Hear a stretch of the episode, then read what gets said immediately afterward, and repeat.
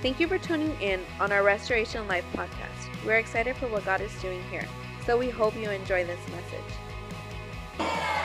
Church that resembles heaven. Yes? Come on, the most beautiful bouquet on the planet. And uh, man, I'm, I'm excited to be back home. It's good to finally be home. You guys enjoy Pastor John Morgan? He's legit, right? Pastor John Morgan, if you're watching this, we love you. We honor you. Uh, we don't go down that honor slide. We keep our honor up. And, you know, every time somebody ministers from our church and I'm away, I love to watch it. I love to be, you know, en route back home and I just play. You could watch it. We have message on demand. We have YouTube. In fact, um, we had this really cool email from Spotify um, come into us of somebody in Oklahoma, you know, listening to the messages that are being preached out of Southern California at Restoration Life. And man, uh, you know what? I'll read it next week because I don't have the time to pull it up right now. But man, what a tremendous email. She was just talking about how she's listened to all the messages that she's heard come out of our church. She's been inspired. She went back to serving God. She's on fire for God now. And this is coming out of Oklahoma through our Spotify, right? So our broadcasting is working and we're honored. And thank you so much for everybody who, who honors God with their tithe and gives above and beyond. Don't forget that we are still in our um, Heart for the House, right? That carries on through the rest of the year. Um, we're still seeing God do some amazing things here on campus. Uh, pray for Torrance. Come on. Pray for Torrance campus. Come on, we're supposed to be hearing something back soon, hopefully by, by the middle of this week coming up. And uh, also pray, could you keep radiant in prayer? Come on, I just really believe God's gonna do something exponential you know, all the women of Restoration Life and everybody that's traveling to be a part of this. We have women from all over Southern California that are coming to be a part of this as well. And time's running out, so make sure that you guys are a part of that. If you have your Bibles, uh, turn to 2 Samuel chapter 6. And I'll let you know right now that we're, um, this is gonna be a two part message. So um, I don't know exactly where we're gonna end because I only got like 26 minutes um, to share this with you, but I promise we'll end it next Sunday in a radical praise dance together as a church. But um, I want you to look at 2 Samuel chapter 6 with me this morning. If you're looking for a title, I've entitled this sermon, Staying a Little Foolish. Say that with me Staying a Little Foolish. You know, have you ever done anything foolish and it caused you an extreme amount of embarrassment? Come on, anybody at all? Anything that you're willing to share with me right now? Maybe grab the mic and just share it. How many? Come on. It's okay. You're not there anymore. You've moved on from that. Right? But um, I remember, if, if I could just be honest, I, and I probably shared this with some of you, but I'll, I'll share it with those of you that are new. Um, I remember when I first got saved, I was I just turned 19 years old, and um, I had uh, me and my friend were uh, taking out our girlfriends back then um, out on a date, and I, and I, and I took Roxanne to this really really cool little French cuisine in, in the corner over here, Jacques in the Box. And it was really.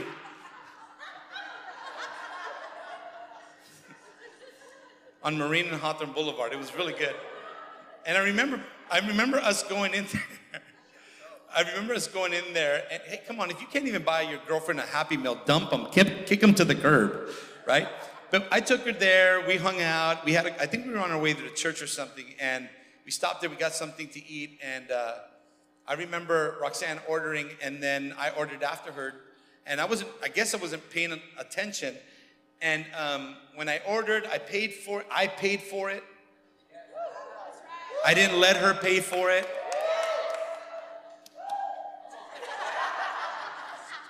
Five dollars and twenty-five cents for that combo,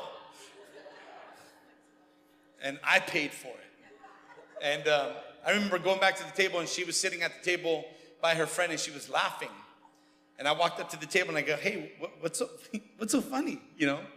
And she's like, "Oh, you know." The girl goes, "Oh, the guy at the counter was blowing kisses at Roxanne." Okay. And let me remind you, I was just saved. Like recently saved like wet behind the ears saved. Like it only took like that much to backslide, saved. And I was raw, like, and I had a jealousy problem back then. Back then, I was a huh. I was very jealous. I don't know. Yeah, I was. I would say I was. I was very jealous. I didn't like anybody looking at her.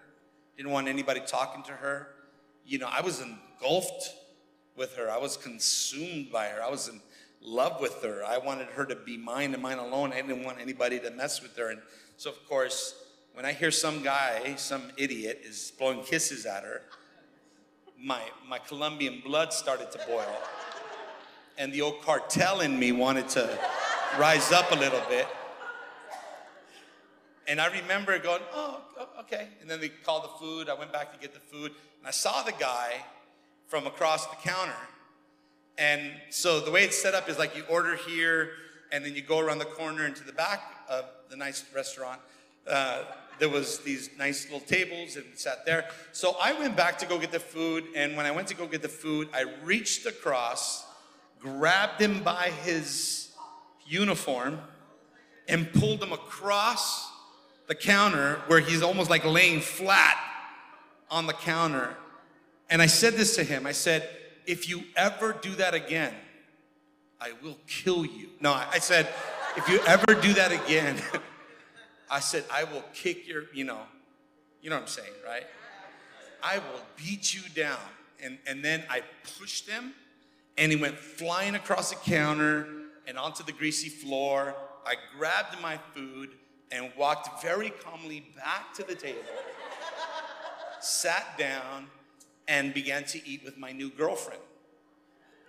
Then this guy comes out of that place, walks up to the table and go, "Sir, please, what did I do? What did I do?" And I'm like, "Bro, don't. You better go back to your little cage." He goes, "But, please, sir, please, please, what did I do?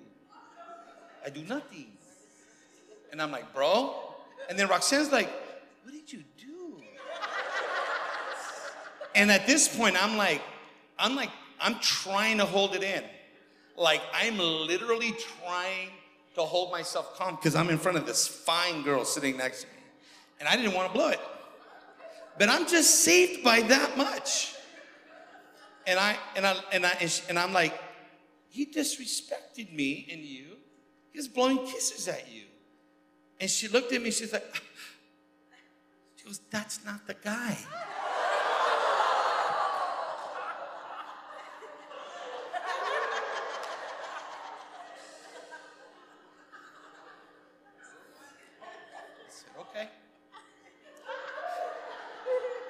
I am so sorry. Apologize. I, I'm so sorry. I, that, that wasn't meant for you. I apologized, right? I said I was sorry. And then I said, So where is he?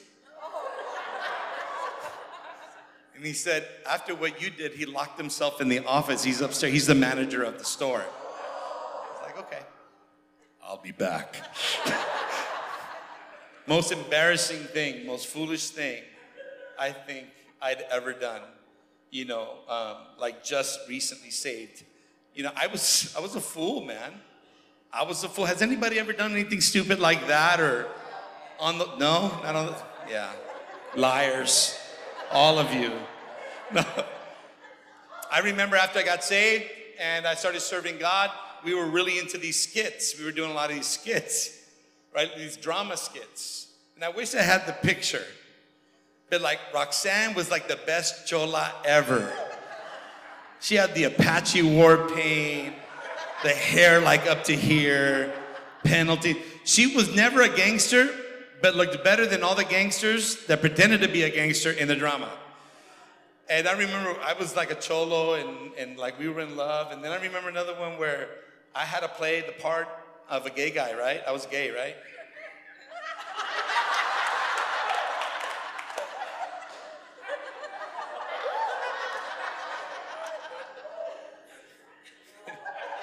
And Roxanne was a prostitute in, in the play. And somehow, don't ask me how, but they got us to, to work the script out where the gay guy gets saved, the prostitute gets saved, and the end of the story, they both get married, and then they come out and they go out and plant a church, they become pastors. Now, don't say nothing about the shirt because I like this shirt. Has absolutely zero to do with the drama. But I, I feel like I feel like before I got saved that there were a lot of foolish things that I would do with no inhibition whatsoever. Like I wouldn't mind going out to the, the club and dancing and partying and getting drunk and looking like an idiot. I, I, I never minded doing any of that. I didn't, I never minded, you know, going and even when I was younger than that, breakdancing and, you know, being in circles and battling against other guys. I never minded that. I, I, did, I didn't mind, you know, because I was, you know, before I was a break, I was into BMX and, you know, trying tricks and falling and eating it real bad. And I didn't mind being a fool because I kind of enjoyed it to some degree because I didn't care what anybody thought. There was, there was no real inhibition for me in that sense. But then when I get saved, you know, I was pretty radical as a sinner.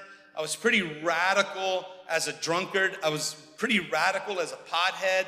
I was pretty radical. In fact, I, I was just preaching in, um, in uh, uh, Northern California in an area that actually kicked me out uh, for some of the stuff that me and my cousin pulled off. And I'm coming back to this area, and in this area, there were some of the people in that church that actually remember who I was back then, which is kind of weird. But they're saved, thank God, praising God, worshiping God together. We just started talking about some of these stories, and it just kind of brought me back to, man, I was kind of a fool for the devil. Like I had no problem doing stupid stuff um, in my sin. Why should I ever have a problem doing anything for Jesus? This is kind of where this message was birthed out of. I started thinking about this and I started thinking about deep down inside, all of us are afraid to look foolish. We're all afraid of doing something that makes us look foolish. In fact, in fact, when I walked out there, actually when I first came to the church today after the first service, um, the zipper on my pants popped. And I was like, oh, that's not good. And so I just took off to go get changed, and I came back, and I was I was walking back to Breezeway. I think it was Lena said, "Hey, Pastor, you need to you need to throw on one of was it you that told me, or no, Monica or somebody told me, so you need to represent Radiant, throw on this shirt." And in that moment, I started thinking, that that's a girl shirt. Finished speaking about being a fool for Jesus. And what am I willing to do for God? In fact, some of the guys are already going, Oh, that shirt's cute, Pastor. I'm like, yeah, you should wear one too. I don't mind being a fool for God because I was pretty foolish for the devil. And I wonder if you remember what you were like before you got saved. I remember if any of you remember what things you would do that you were okay with, that today looking back, you would say, man, that was foolish. That was stupid. I think that deep down inside, I think a little bit of foolishness is good in the right context. Because I think when you think about it, all of us are afraid or even freaked out of looking a little foolish trying anything new. So, for what it's worth, the number one poll about fear in the United States is the fear of speaking in front of people. The number two is dying. So, people are afraid of dying, but the number one is speaking in front of people. So people would rather almost die than speak in front of somebody else. So I want you to know that I'm risking my life right now talking to you. but why is the fear of looking a little foolish keep us back from doing some of the things that I believe maybe God is asking you to do? Why is it? It's the fear of, of looking foolish, I think, that keeps us from raising our hand in high school because we don't want to look like an idiot in front of all of our friends in class. When they say, hey, who knows the answer? And you're like, yep, I'm not going to answer that. Because even though I think I might be right, I might be wrong. It's the fear of looking foolish that keeps us from asking someone out on a date. Right? What if she says no? And I'm going to look stupid. What if, in today's day, what if I ask him? And he says no. Right? It's a fear of foolishness that keeps us from changing maybe some of the way that we dress, maybe some of the way that we comb our hair. But watch this. I think it's the fear of looking foolish that keeps us from praying for a miracle. Because oftentimes God will ask us to do something, then somebody else's eyes will seem foolish, But in God's eyes, it looks like obedience. Again, in the right context, I think it's healthy to stay a little bit foolish for God. In this sense, because when I see somebody that's hurting and they need prayer and they're in a wheelchair and they're asking, hey, can you pray for me that I get my legs back and everybody's watching, then the fear of looking foolish would keep you from saying, Father, in the name of Jesus, I pray right now, rise up and walk in the name of Jesus. The fear of looking foolish would keep you from praying that kind of prayer, maybe saying something like, God, whatever you want to happen, let it happen right now. So that way the pressure's off of you and it's all on God. But the reality, the pressure's always been on God, it's never been on you. Your job is to be obedient and to pray and speak life over other people. It's God's responsibility to respond with miracle power from heaven. And so it's the fear of looking foolish that actually also keeps us from sharing our faith. What if they don't respond? What if they don't like me? What if they they get into an argument with me? What if they slam the door in my face? What if they never want to talk to me again because I look a certain way in front of them? This is one of the points that I want to make this morning because here's the deal. If you aren't willing to look a little foolish to those who don't know any better, you're actually being foolish for the wrong reason when God wants to keep you a little foolish for the right ones. You see, in man's eye, there are a lot of things that we do that's foolishness. But in God's eyes, there are a lot of things that He asks us to do that is obedient, that is faithful, right? Because in their eyes, if somebody who didn't know anything about God were to walk into this church this morning and see all these amazing worshipers along the front of this aisle, lifting their hands, shouting, whistling, screaming, bowing down, crying, lifting their hands, in their eyes, that would seem a little foolish to them. What are they doing? Karaoke? I mean, the words are on the screen, right? They're, everybody's singing along, right? For them, this would be a, a type of karaoke to them. They didn't know any better. Because so, so to them, that might look like foolishness, but to us who have been saved, but to us who have been redeemed and restored, but for us who know who we worship and how we should worship, to us, it's everything. It's not foolishness, it's adoration to our God. And if you paid any length of attention to the series Focus, you'll find out that a lot of our focus is on the way that we worship the God that loved us so much that he was willing to give up everything to bring us back into a right relationship to himself. And so when you think about our focus as Christians, our focus as Christians looks like foolishness to the world. In fact, if the world knows that you give a tithe, that you give a love offering, that you financially support the vision of this house to expand his kingdom, they would say that that's foolishness. Right? But looking back, I could remember how much money I spent smoking weed. And I can remember how much money I spent buying drugs. I can remember how much money I spent and the life that I put on the line to sell them. I could remember, you know, all the money that, that I spent, you know, on beer. We had an account at a liquor store where we could walk in, pull out as much beer as we want, sign our name, and walk out with absolutely no problem. So I've spent probably tens of thousands of dollars on beer, on alcohol, on liquor, on weed, on cocaine, and other things that I'm not proud of. But now I'm not ashamed whatsoever of giving my tithe to the God who saved me. I'm not ashamed of supporting Radiant. I'm not ashamed of, of supporting missions. I'm not ashamed. You know what? I'm actually saving money being saved. But to the world, I'm a fool. While they're investing in things that are going to perish and burn, I want to invest in the kingdom. I want to invest in other people's lives because lives are eternal. Everything else is a wash. Think about this for a second. What good is it for you to gain the whole world and lose your soul? Yeah, we have nice things. Yeah, we, we have nice things to play with. Yeah, we live in a nice home. Yeah, we drive nice car. But all that stuff, it doesn't matter to us. That's just a tool. That's all it is. It's a means to an end. And we'll enjoy it, but sooner or later it'll be gone.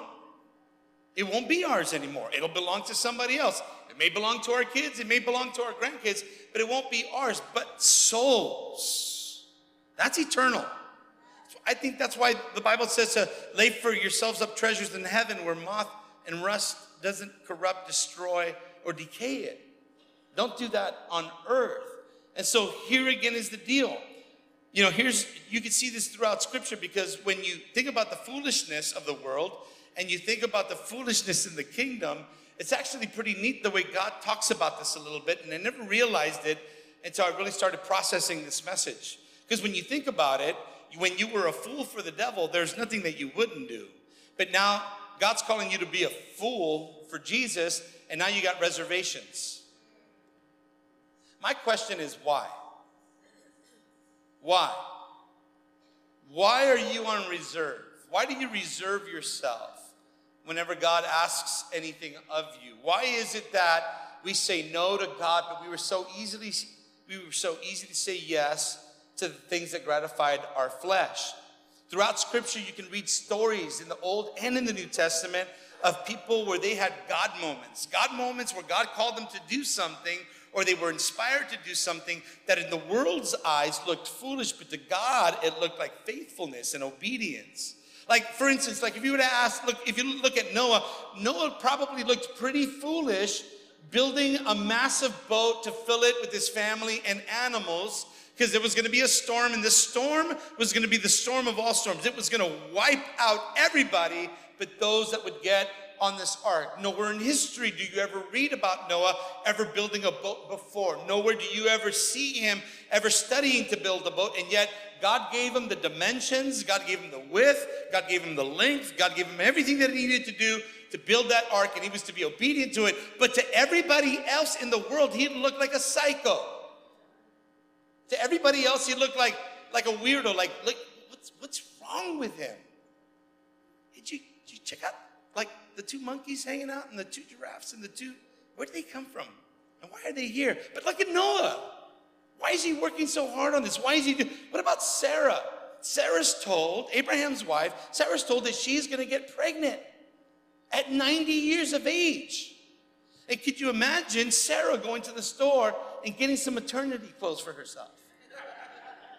And the women are like, Sarah, what are you doing? She said, I'm gonna have a baby. Psycho. Sarah's like, no, no, no, I'm, I'm gonna have a baby. And her friends are like, Sarah, the little blue pill hasn't even been invented yet. And you're way beyond, way beyond that age. And Sarah's like, no, I'm gonna have a baby. But she's 90 years old, right? The Israelites, when they marched on Jericho in silence, right? When they went around Jericho the first day one time, are you hearing what I'm saying? The people of Jericho are probably going, What are they doing? They look so stupid. Are they trying to attack us? They're just like marching around the wall. Do they even know our walls? Our walls are impenetrable. Nobody can climb these walls. Nobody can scale these walls. That's why we are who we are. Look at how stupid, how foolish that they look. But on the seventh day,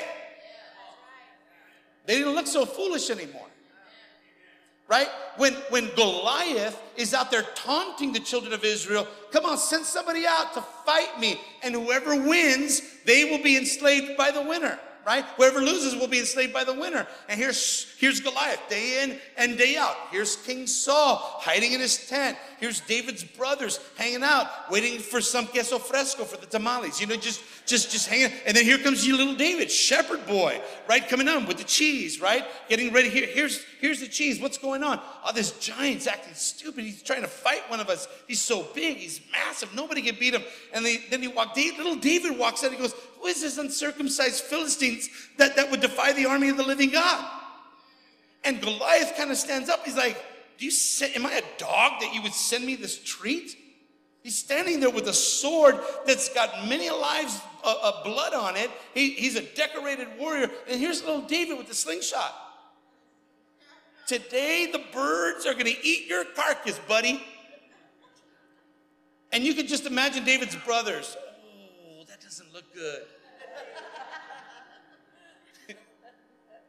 Little David probably looked really foolish standing up to a giant with a little slingshot. Peter's in a perfectly good boat. No problems, no leaks. Jesus is walking on water. And Peter looks and says, Jesus, is that you? Jesus is like, Yeah, it is me. If it's you, can I come out and be with you? Jesus is like, Yeah, Pete, come on. And Peter gets out of a perfectly good boat to walk on water. And you can just imagine the disciples going, mm, Not a good idea. Maybe, maybe some of the other guys, watch, watch, watch, watch. Watch, this could be so good. He's so stupid.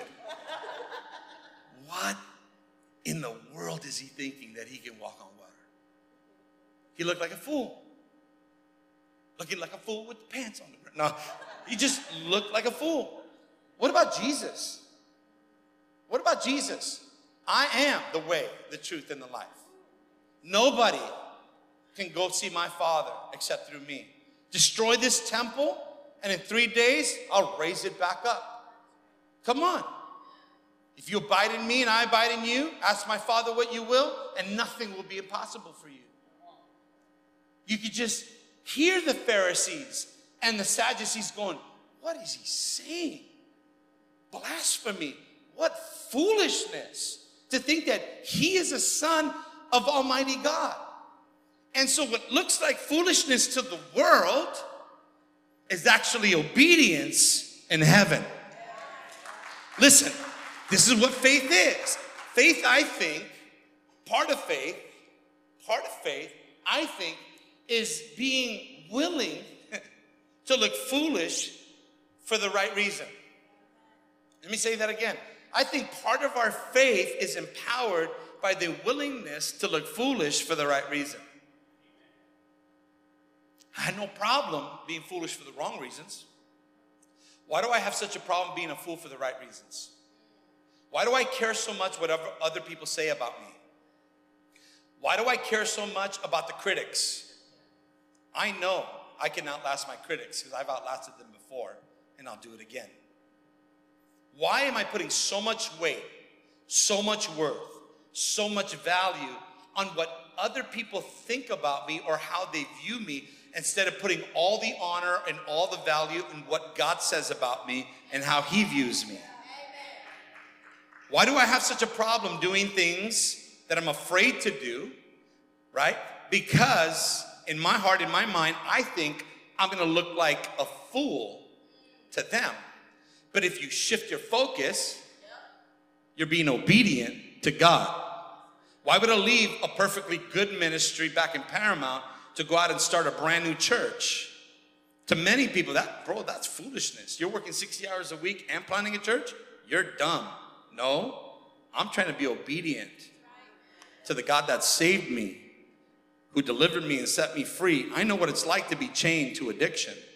But I tell you from a testimony that I can let you know how good my freedom is.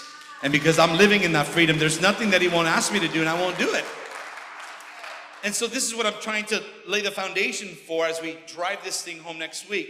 But I believe that the proof is in the fruit because results will always speak for themselves. Right? Come on. Noah's building a boat. Everybody thought he was a fool right? But Noah and his family and the animals were saved, and here we are resetting mankind again. Sarah gave birth to Isaac, and the walls of Jericho on the seventh day, the seventh time around, those walls came crumbling down. David, we know, defeated Goliath and carried out his head as a trophy throughout the streets of Jerusalem. Peter got out of the boat and he did walk on water with Jesus. And guess what? When they destroyed Jesus on that one day, on the third day, he got up from the grave and he set all mankind free. Come on. 1 Corinthians 3:18 says it this way. This is out of the Passion Translation. He says, "So why fool yourself and live under an illusion?" Listen to this. Make no mistake about it. If anyone thinks he is wise by the world's standards, he will be made wiser by being a fool for God. Uh, the scripture says the wisdom of this world is foolishness to God. And so I think if, if I could just put it in these terms, that many of us are living in an illusion that has been projected by somebody else's perspective. And, in, and rather than living in obedience to the Father, we're actually living in somebody else's story. We're actually living in somebody else's position or perspective of what we look like, but they have no idea the why behind our what. And so you might be living in somebody else's illusion and you don't even know about it. You might be living by the way people view you and see you and label you and define you because it's their illusion. And you've been caught up into their illusion of you. I'm challenging you to break out of their illusion, from their delusion, and break into God's revelation for your life. Because when you stop caring what other people say about you, in this context, like I care that, that if somebody says, oh, that's the pastor of Restoration Life, he's wearing a radiant shirt, that's girly. right? I care in this sense that I'm saying, well, it's not girly. I'm supporting, and I'll be a fool for God to support the women of our church. So to you, it looks girly. To me, it looks like I'm being supportive. So who's really the fool? You see what I'm saying? So somebody else's illusion can cause you to redirect your faithfulness into a place of disobedience because you're so afraid of what other people are labeling you as. You're so afraid of the labels that they put on you, on the def- definitions of you. Who cares what the world says? Uh, let me remind you that you are not of this world. You're not of this world, so why should you care what the world says? If you're walking in integrity, if you're doing what God's told you to do, if you're loving God and loving people, and you're not this weird psycho, right? But that you're living biblically in honor, then who cares what anybody else says? Who cares what, what your mom and your dad say? And that's close because I love my mom. I'm okay with my dad. I, I love him but I don't really know him anymore, right? But I don't let them dictate my life. I don't let my brothers and my sister dictate my life. I don't let my boss dictate my life. My job isn't who I am. My job is what I do. So why should I care what my boss thinks about me in that sense? I'm saved. I'm a Christian. I love God. I love people. In fact, if you if you look at the fruitfulness of your business, more than likely I'm your best employee because of who I am in Christ. So you might not like my God, you might not care for my church, you might not care for my brothers and sisters because we're not perfect, but we are being perfected. Right? And if you don't like me, that's okay. You can release me because God will open another door to a better job somewhere else. And watch, I'll be a blessing to somebody else when you had the blessing in your hand, you let it go. You see what I'm saying? Stop letting the people that are in your life label you and diminish who you are in Christ. Know who you are. I'm a son of God. I'm a daughter of God. I'm no longer a slave. I've been freed by the blood of Jesus. Come on, can I tell you why some of us will never kill a giant or knock down a wall or walk on water metaphorically. It's because we're not looking to look a little foolish in front of other people. Come on. We're not willing to pick up a hammer and build something that we've never built before because we don't want to look lesser than anybody else. But my Bible says that I must decrease so that others may increase. We're not willing to stand up to giants that are holding swords because we think that there's no power in the slingshot that God has helped us kill a lion and a bear with. But I'm here to tell you this morning that God will train you in the secret places of your life to expose you and, and complement what He's done in you and through you so that your promotion is not in the dark, but it's in the light for all to see. Because He knows that when He promotes you, you're not going to draw attention to yourself. You're going to bring all the glory back up to God because it wasn't within my power to be set free from addiction. It wasn't in my power to free myself from loneliness. It wasn't in my power to catapult myself out of darkness into His marvelous light. It all came through the blood of Jesus. Jesus Christ on the cross of Calvary, and I am saved by grace. By grace. So ask me to be a fool for Jesus, and I'll say, Come on, let's go. Let's go. I don't care what the world thinks. I don't care what my friends think. I don't even care what a lot of people in our church think. All I care about is what God thinks. In fact, my worship is to the audience of one, not to the audience of many. The way that I serve is not for all to see, it's for Him to see. And if they see me worshiping and they see me giving and they see me loving, then so be it. They can pick up their cross and follow Jesus as I'm pursuing Jesus too. But here's the truth you got to know right now that God's calling some of you to get a little foolish in your spirit, to get a little foolish in your faith. Not the way the world defines foolishness, but the way that God views it remind you a couple things this morning if I can. 1250. Ah. Can I just do one point? Can I just just one? Just one. Just one. Two? No one. We'll close next week. But I do want the worship team to come up because I want it to sound super spiritual.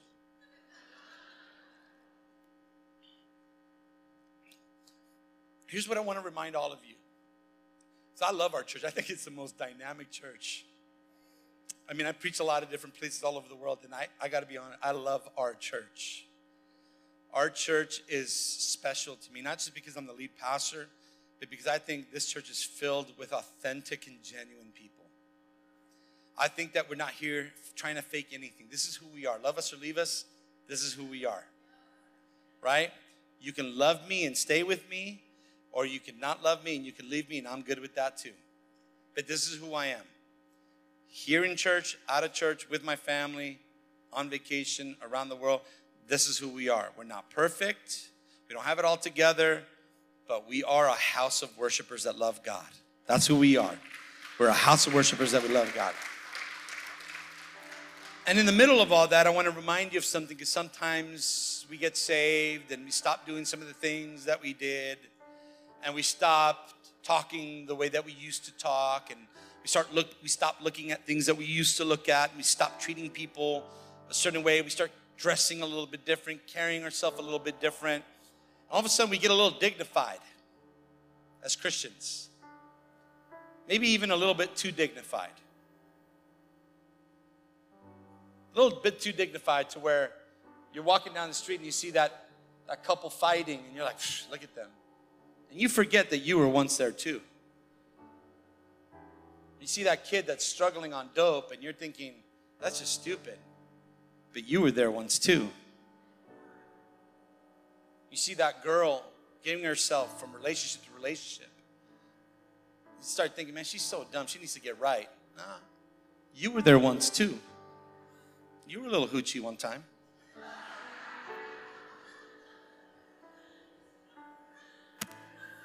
Can I keep it real? Man, look at those people. They're just drunk and just. That was us. We did that. Look at them fighting. we did that too. God didn't choose the fearless you, He chose the foolish you. Listen to that. He didn't choose you because you had it all together. In fact, part of the reason why he chose you is because you didn't have it together. And without him, there was no future for you. Without him, there's no heaven for you. Without him, there's no freedom for you. Without him, there's no restoration for your marriage. Without him, there's no healing from that disease. Without him, there is nothing to look forward to and yet He chose you. 1 Corinthians 1:27, Paul writes to the church in Corinth and he says, instead, God chose the things the world considers foolish in order to shame those who think that they are wise. And he chose the things that are powerless to shame those who are powerful. So he uses the foolish to shame the wise, and he uses the powerless to shame the powerful in order to let them see that there is a God, that there is a Savior, that He died on the cross, that He rose from the grave, and that whosoever believes in Him would not perish but have eternal life because they needed to be able to see it with their own eyes. So when God chose that person that was lost in their sin, that was living in darkness, that was living in addiction, that was living in brokenness, that was living in the hurtfulness that they've experienced from the time that they were a child. He chose them not because they had it all together, not because they were wise in their own eyes, not because they were foolish, but not because they were fearless, but because they were in foolishness. Not because they had it all together, not because you were the cat's meow, not because everybody looked up to you, but because you were separated by your sin. God said, I'm choosing them, I'm gonna save them, I'm gonna reconcile them back to myself, I'm gonna wash away their sin, I'm gonna remove the addiction, I'm gonna remove the hurt, I'm gonna remove the thing that the enemy tried to destroy in them, I'm gonna infuse them with power, I'm gonna to anoint them. I'm going to give them a purpose and I'm going to put them back out in display for everybody to see. And when they see them, when he sees her, when they see him, they're going to say, There has to be a God because there's no way a 12 step program got them out of that. There's no way a doctor healed them from that. There's no way a motivational speech helped them get their business and do what God wanted to. Listen, when God sees you, He knew that you wouldn't take the credit for the healing, but you would give all the glory back up to God, back up to Jesus. It's not in my own power, it's not on my own strength, it's by the blood of the Lamb that I am saved and serving God today. He chose you in your foolishness while you were still an enemy. The Bible says you were an enemy of God. He says, I'm to love you so much, I'm to, I'm to convert you into a child of the Most High. While you were in your foolishness, Jesus said, for the joy set before him, he endured the cross. And while you were still a sinner, jacked up and messed up and tore up from the floor up, he said, I'm choosing them. I'm choosing her. I'm choosing this family. I'm choosing this relationship. I'm choosing that kid, that teenager, that college student. I'm choosing this businessman. I'm choosing this widow. I'm choosing this divorcee. I'm going to save them. I'm going to restore them. And I'm going to let my light shine so bright in them that when people ask them, How did this come to be? they're going to say, It was all because of Jesus. It was all because of Jesus.